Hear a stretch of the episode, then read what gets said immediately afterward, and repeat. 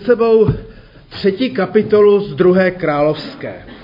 Je to příběh války, je to příběh docela drsný, je to příběh koalice tří králů proti jednomu a v tom hraje roli prorok Elíša či Elizeus.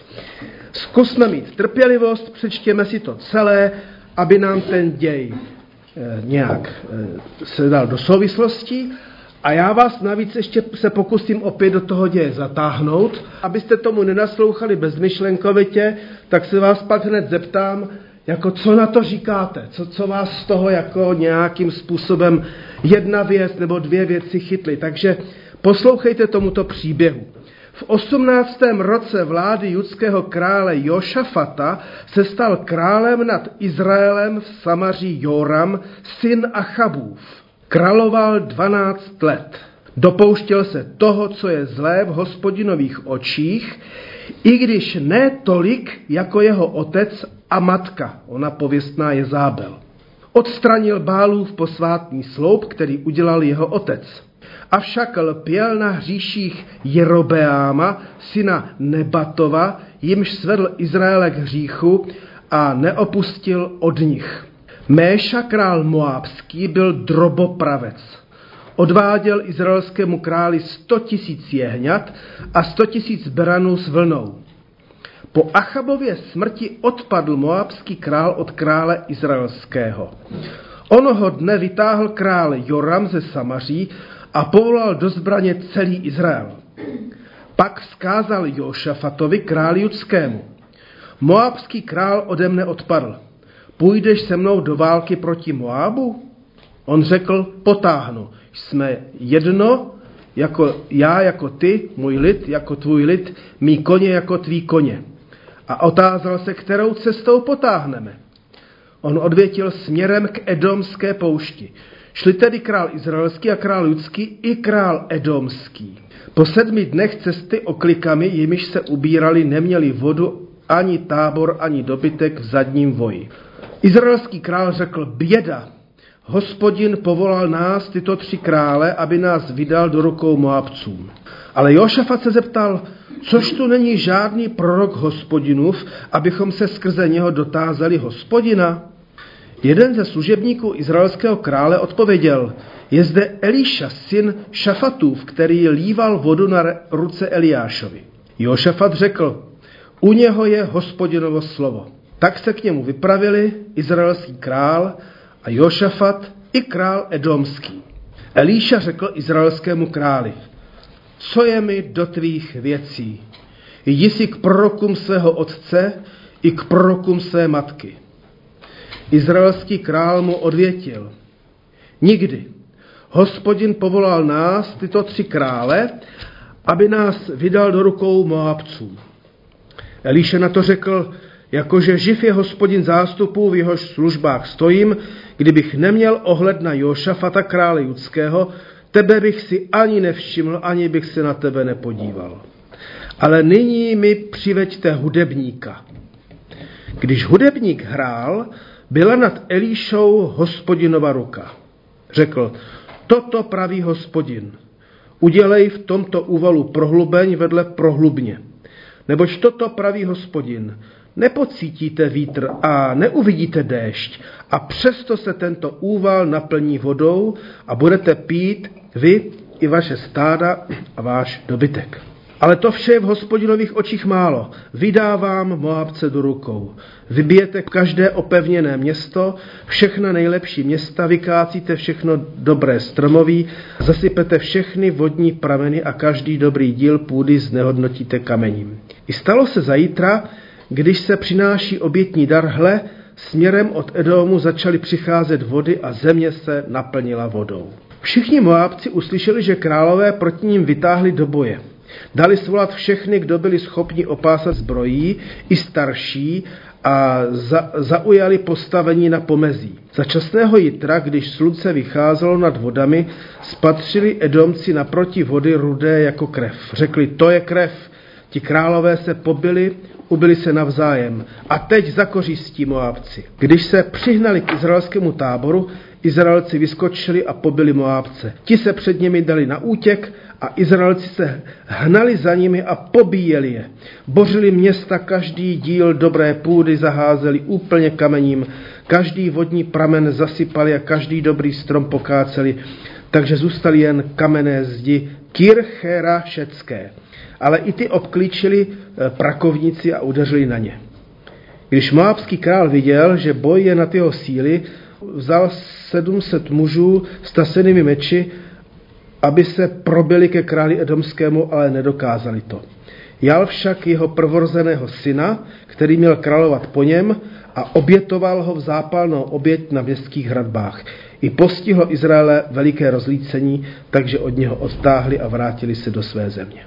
Ještě jednou, jako i minule, tady na začátek připomínám to, co se stalo na úplném počátku, kdy se Elíša objevuje eh, v dějinách písma svatého.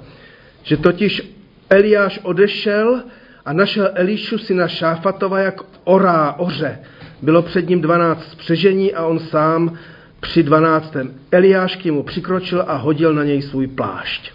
Eliáša se stal prorockým žákem právě tím eh, a v tom okamžiku, kdy byl designován Eliášem, prostě nějakým způsobem označen a, a, a Eliša uposlechl tady toto povolání. Po Eliášově odchodu na nebesa v tom ohnivém voze se pak stal samostatným prorokem a v tom je rozhodně rozdíl, tak jako i v naší církvi je rozdíl mezi vikářem a ordinovaným kazatelem. E, dost často to e, lidé v církvi úplně nerozlišují, jako třeba v neděli vám kázal vikář Benjamin Kaleta, ale v květnu by měl být ordinován a od května, když sem příště přijde, bude stejně kázat, tak bude ordinovaný kazatel. Tak to jenom, eh, abych to trošičku přítomnil.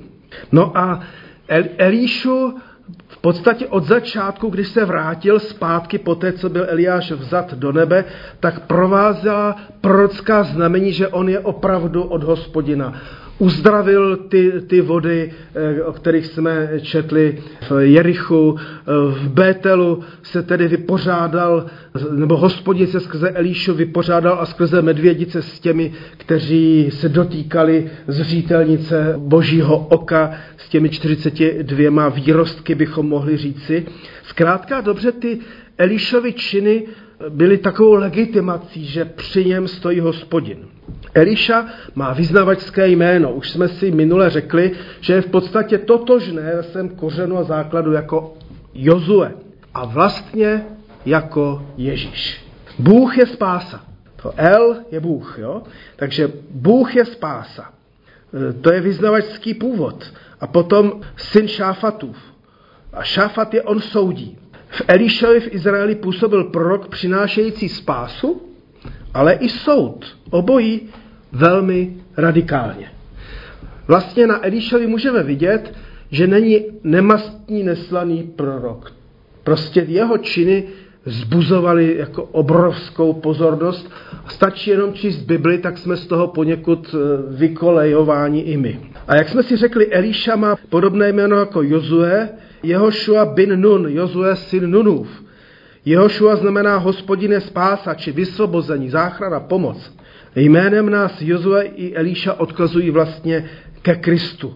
Dívejme se tedy na Elíšu jako na toho, který přináší Izraeli pomoc, ale i soud. A já jsem si tady dal poznámku, nezměkčujme Pána Ježíše Krista. Jakože on je jenom takový ten hodný Ježíš, milující, laskavý, to je rozhodně pravda, přináší spásu, přináší útěchu, přináší pomoc, ale zároveň Ježíš Kristus je ten úhelný kámen, na kterém se všecko nějakým způsobem také, také rozděluje, tříští a tak dále.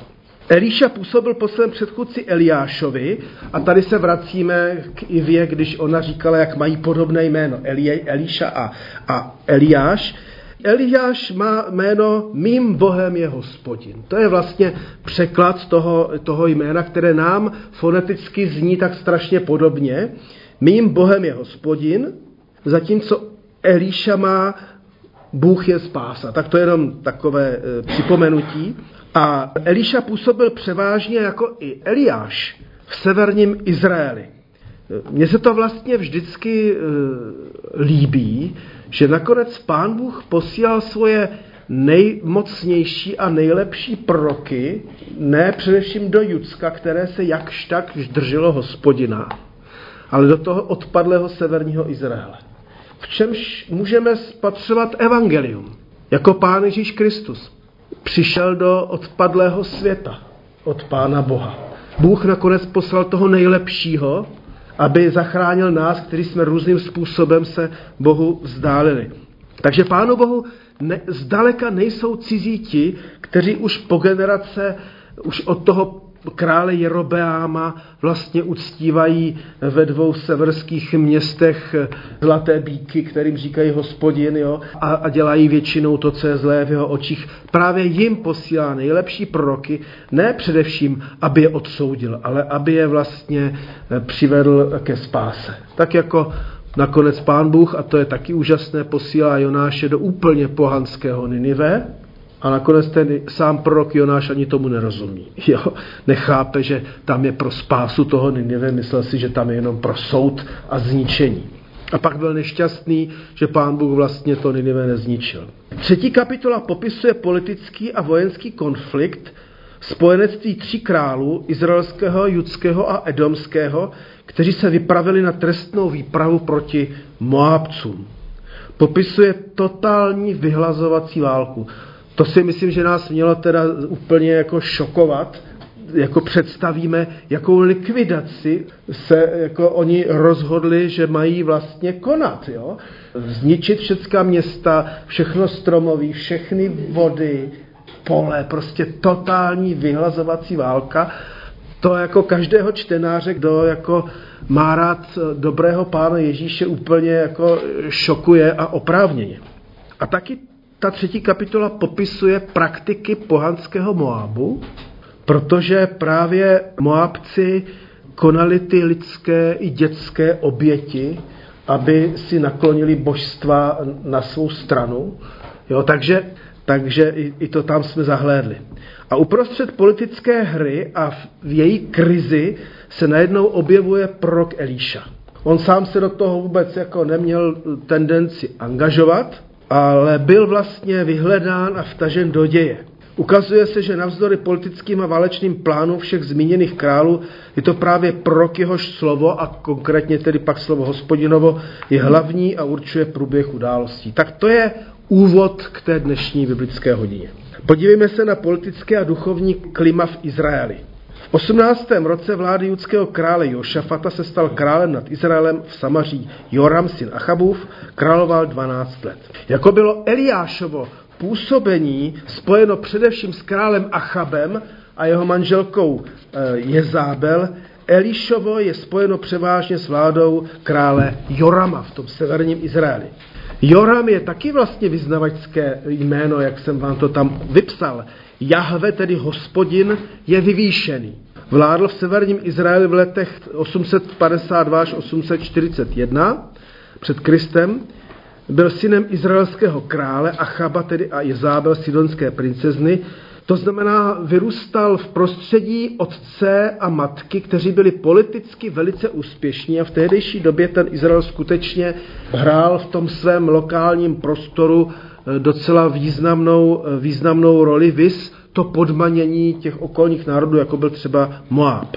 A přestože Izrael tehdy byl na tom politicky i ekonomicky dobře, tak duchovně a mravně to bylo jako hrozné, pokleslé a nad eh, tím eh, králem Achabem i jeho ženou Jezábel, která je vlastně synonymem bezbožnosti a zla a jeho rodem byl vyhlášen boží soud. Joram byl králem, který se z malé části distancoval od svého otce. To mě vlastně zaujalo hned poprvé, že dělal vlastně to, co jeho otec, až na to, že teda přece jenom nějakou minimální duchovní očistu udělal, že tam zboural ten nějaký posvátný sloup boha Bála, tedy toho boha, boha přírodního božstva a, a tak dále. Ale pokračoval v politice a v duchovním směřování, které nastavil jeho, jeho otec a vlastně nejen otec, i první izraelský král Jerobeám, který se kdysi od, od, eh, po smrti Šalomouna od, od Jeruzaléma. Tady je teda pozoruhodné to hodnocení Jorama. Nebyl tak zlý jako jeho rodiče. jo. Tak já jsem si říkal, že aspoň to.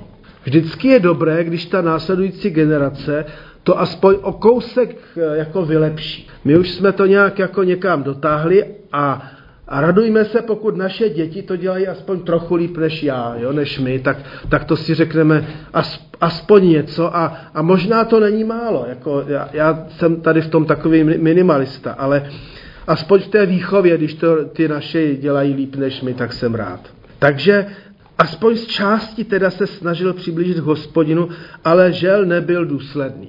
Jako třeba, když čteme o judských králech Chyskiášovi nebo Jošiášovi, kteří teda ale skutečně byli schopni udělat radikální reformu. A to je vlastně otázka pro nás, jestli my jsme připraveni udělat nějakou radikální reformu ve svém vlastním duchovním životě, nebo, nebo jestli náhodou trpíme jako už e, takovou tou provozní slepotou, že vlastně ani co bychom asi tak měli měnit, nevíme.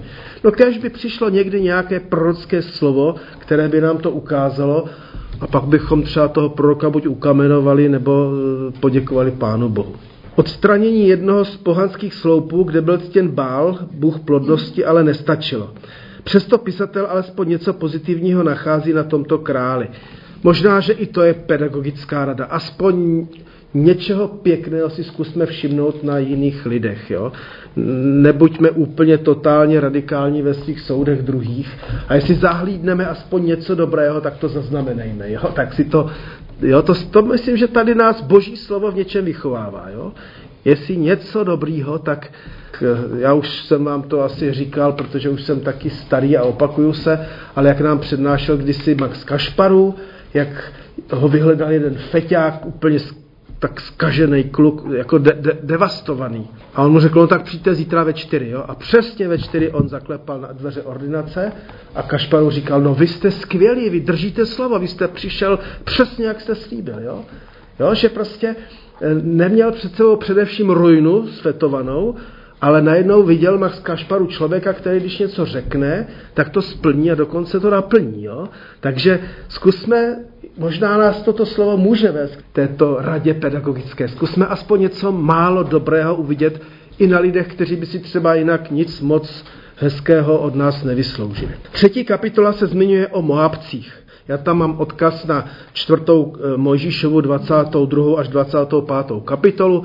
Zkrátka dobře, Moabci byli od té doby, co Izrael putoval po poušti, jejich eh, odvěkými nepřáteli, kteří se postavili proti Izraeli, kteří Izrael sváděli ke hříchu, ke zlému.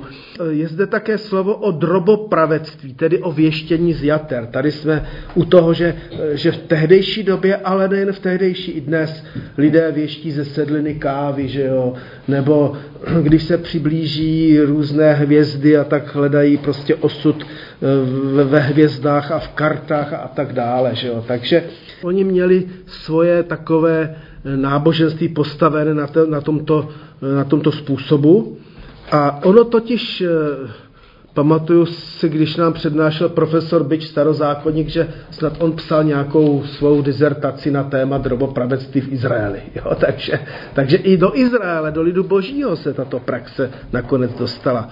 I to ukazovalo, jaké panovalo duchovní klima v tehdejší době o praxi obětovat ani děti vlast, ani nemluvě.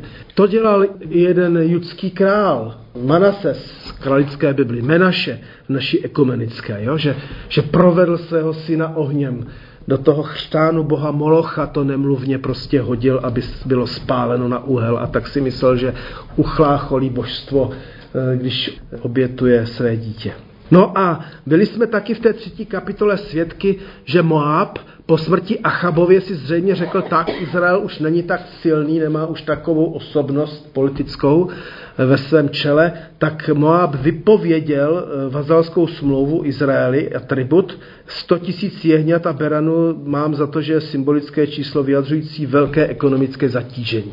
Prostě Moab najednou zatoužil, aby už eh, podobně jako my za komunismu, když od nás eh, tekl urán a, a jiné věci eh, do Sovětského svazu, že jo? Jsme byli taky vazalové toho, toho, toho, toho obrovského kolosu. tak Moab se taky rozhodl vyvázat e, z, z tohoto. Načež teda Izrael si to nenechal líbit a jsme svědky trestné výpravy tří králů, kterou právě inicioval izraelský král Joram. Jednalo se o výpravu, která byla politicky, vojensky a duchovně ale špatně naplánovaná a provedená. Šli na jich pod mrtvé moře a najednou byli bez vody. To i dnes, kdo jste byli v Izraeli, tak u mrtvého moře a tak dále, tak kdybychom neměli pedláhve a podobně, tak by to bylo velmi, velmi náročné. A právě v okamžiku krize, když si najednou uvědomili, že kdo ví, jestli tam nepomřou žízní, tak jak to tak bývá, když je mi nejhůř, tak zvedám oči k nebi, oči vzhůru, jo, tak, tak se začali teprve zhánět po hospodinově proroku a po hospodinově slovu. Takže máme před sebou Elišu, proroka tří králů. Četli jsme, jeden ze služebníků izraelského krále, nejmenovaný, odpověděl, je zde Elíša, syn Šafatův, který líval vodu na ruce Eliášovi.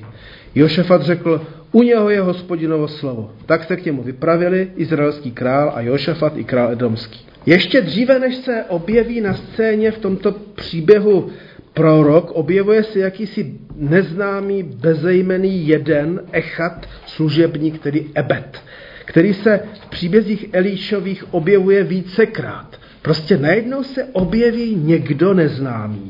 Pozoruhodné je tedy, že tato číslovka se, ten jeden, ve starém zákoně užívá pro hospodina, který je jeden. Jo? Tak to je jakoby náznak toho, že hospodin tady byl při díle v komsi neznámém a může nás to vlastně povzbudit v tom, že pán Bůh nejedná především skrze ty velikánské proroky, kteří jsou ojedinělé jako duchovní osobnosti, ale především skrze obyčejné lidičky a lidi, kteří ale mají ku podivu duchovní vhled větší než králové.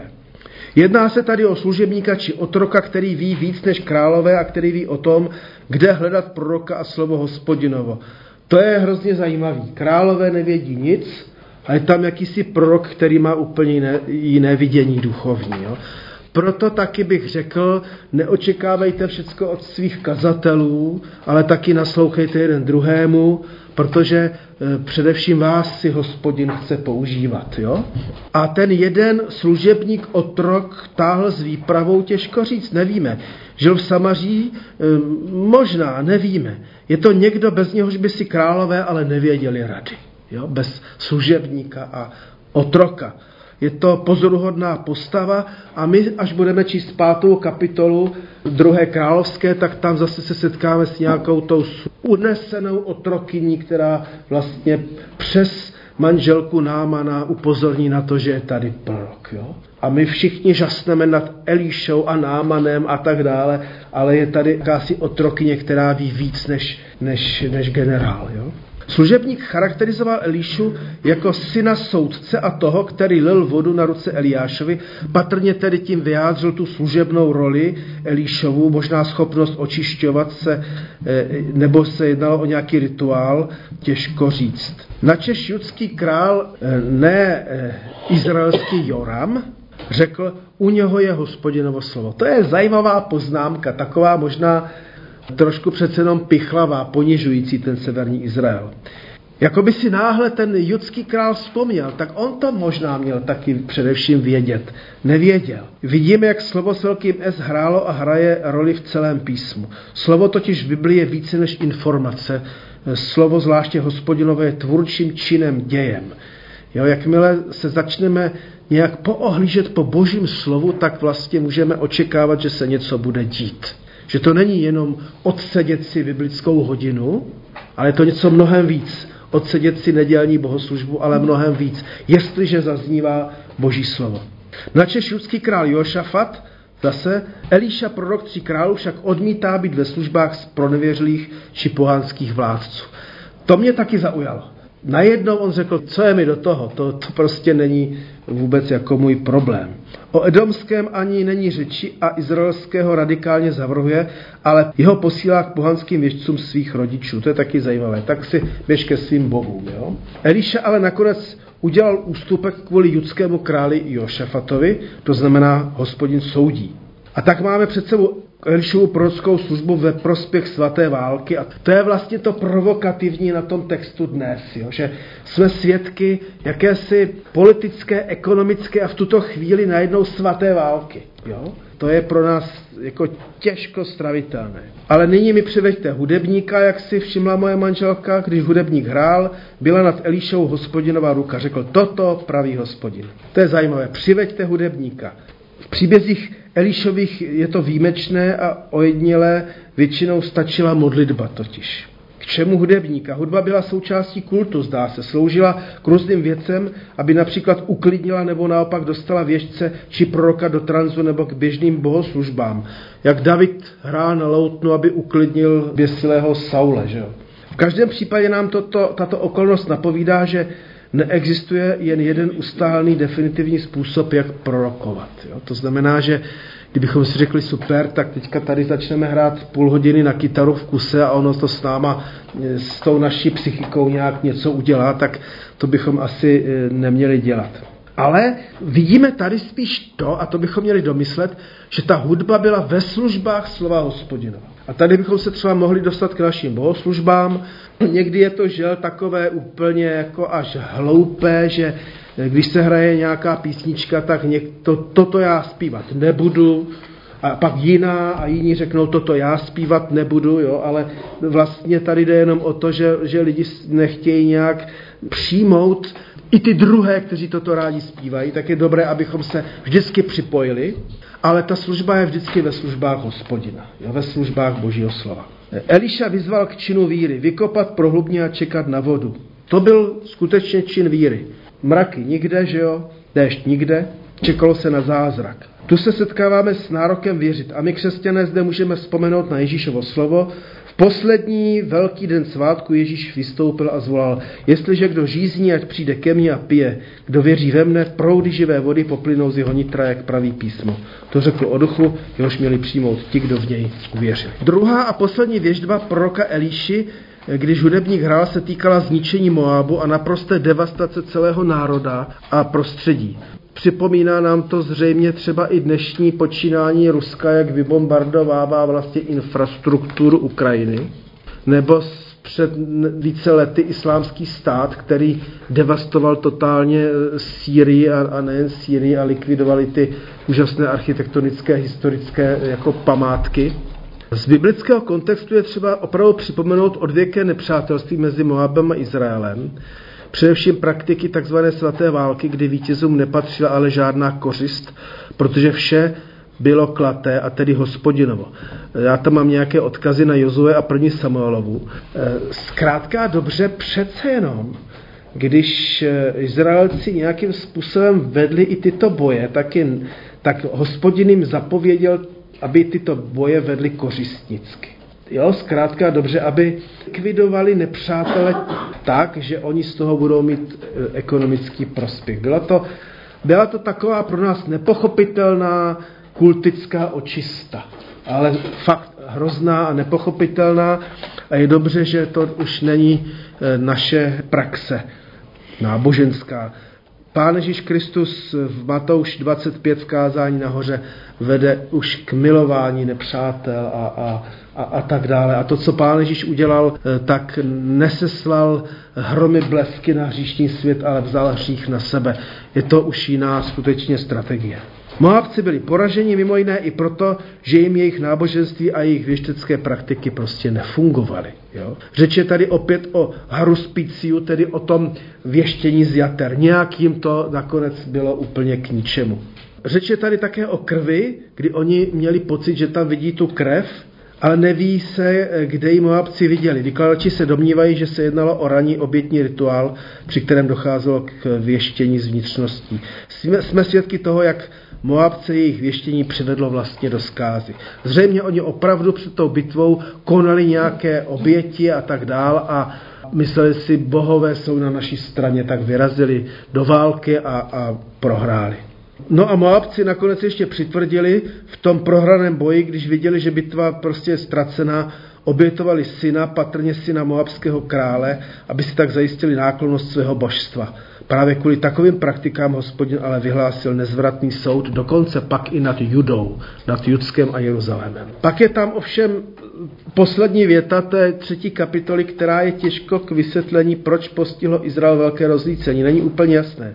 Asi proto, že nezabránil této strašlivé oběti, jo? že nějak toho dítěte. Těžko říct.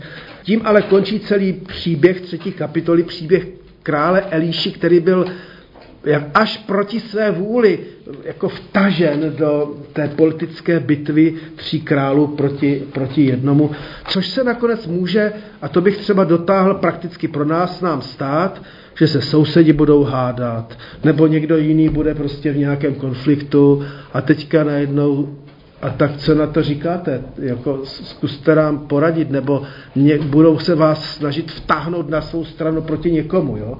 A tady bude asi dobře, abychom si říkali, no kež by pán Bůh nám do toho dal nějaké světlo, nějaké jasno. Eliša jim neřekl hned, co mají dělat. Eliša prostě čekal taky na hospodinovo slovo. Takže možná to může být takové pedagogické slovo i pro nás. I kolem nás můžou být v rodinách širších různé konflikty a lidi nás budou chtít do toho vtáhnout. Čekejme, co pán Bůh řekne. Na závěr Eliša řekl izraelskému králi, co je mi do těch věcí? Jdi si k prorokům svého otce a k prorokům své matky, tedy k Jezábel a Achabovi, tam k těm prorokům Bálovým, jak je Eliáš tam nahoře Karmel, taky docela nemilosrdně pobil. Takže na, na závěr takové čtyři věty. Bez hospodina a jeho slova nepomůže ani válečná koalice tří králů. Jo? Je dobře naslouchat lidem, zdánlivě obyčejným outsiderům či otrokům, kteří mají lepší duchovní vidění, než mají králové, generálové nebo i vedoucí církve, kazatele a starší. Za třetí, jako kdysi tři králové i my jsme závislí na božím slovu, stane se to, co řekne hospodin. A nakonec se nemusíme bát falešných pohanských věšteb, ať už by se jevili vůči nám jakkoliv nepříznivé před Bohem, ani námi nic neznamenají. Takže když někdo by chtěl vám říkat, že proklet vás třeba nějakou vaši budoucnost, a cokoliv, tak se nebojíme žádných proroctví, ani, ani Nostradamových, ani kohokoliv. Prostě to nemá na nás vůbec žádný vliv ani moc. Pokud bychom jim nechtěli věřit ovšem. Tak, to je všechno.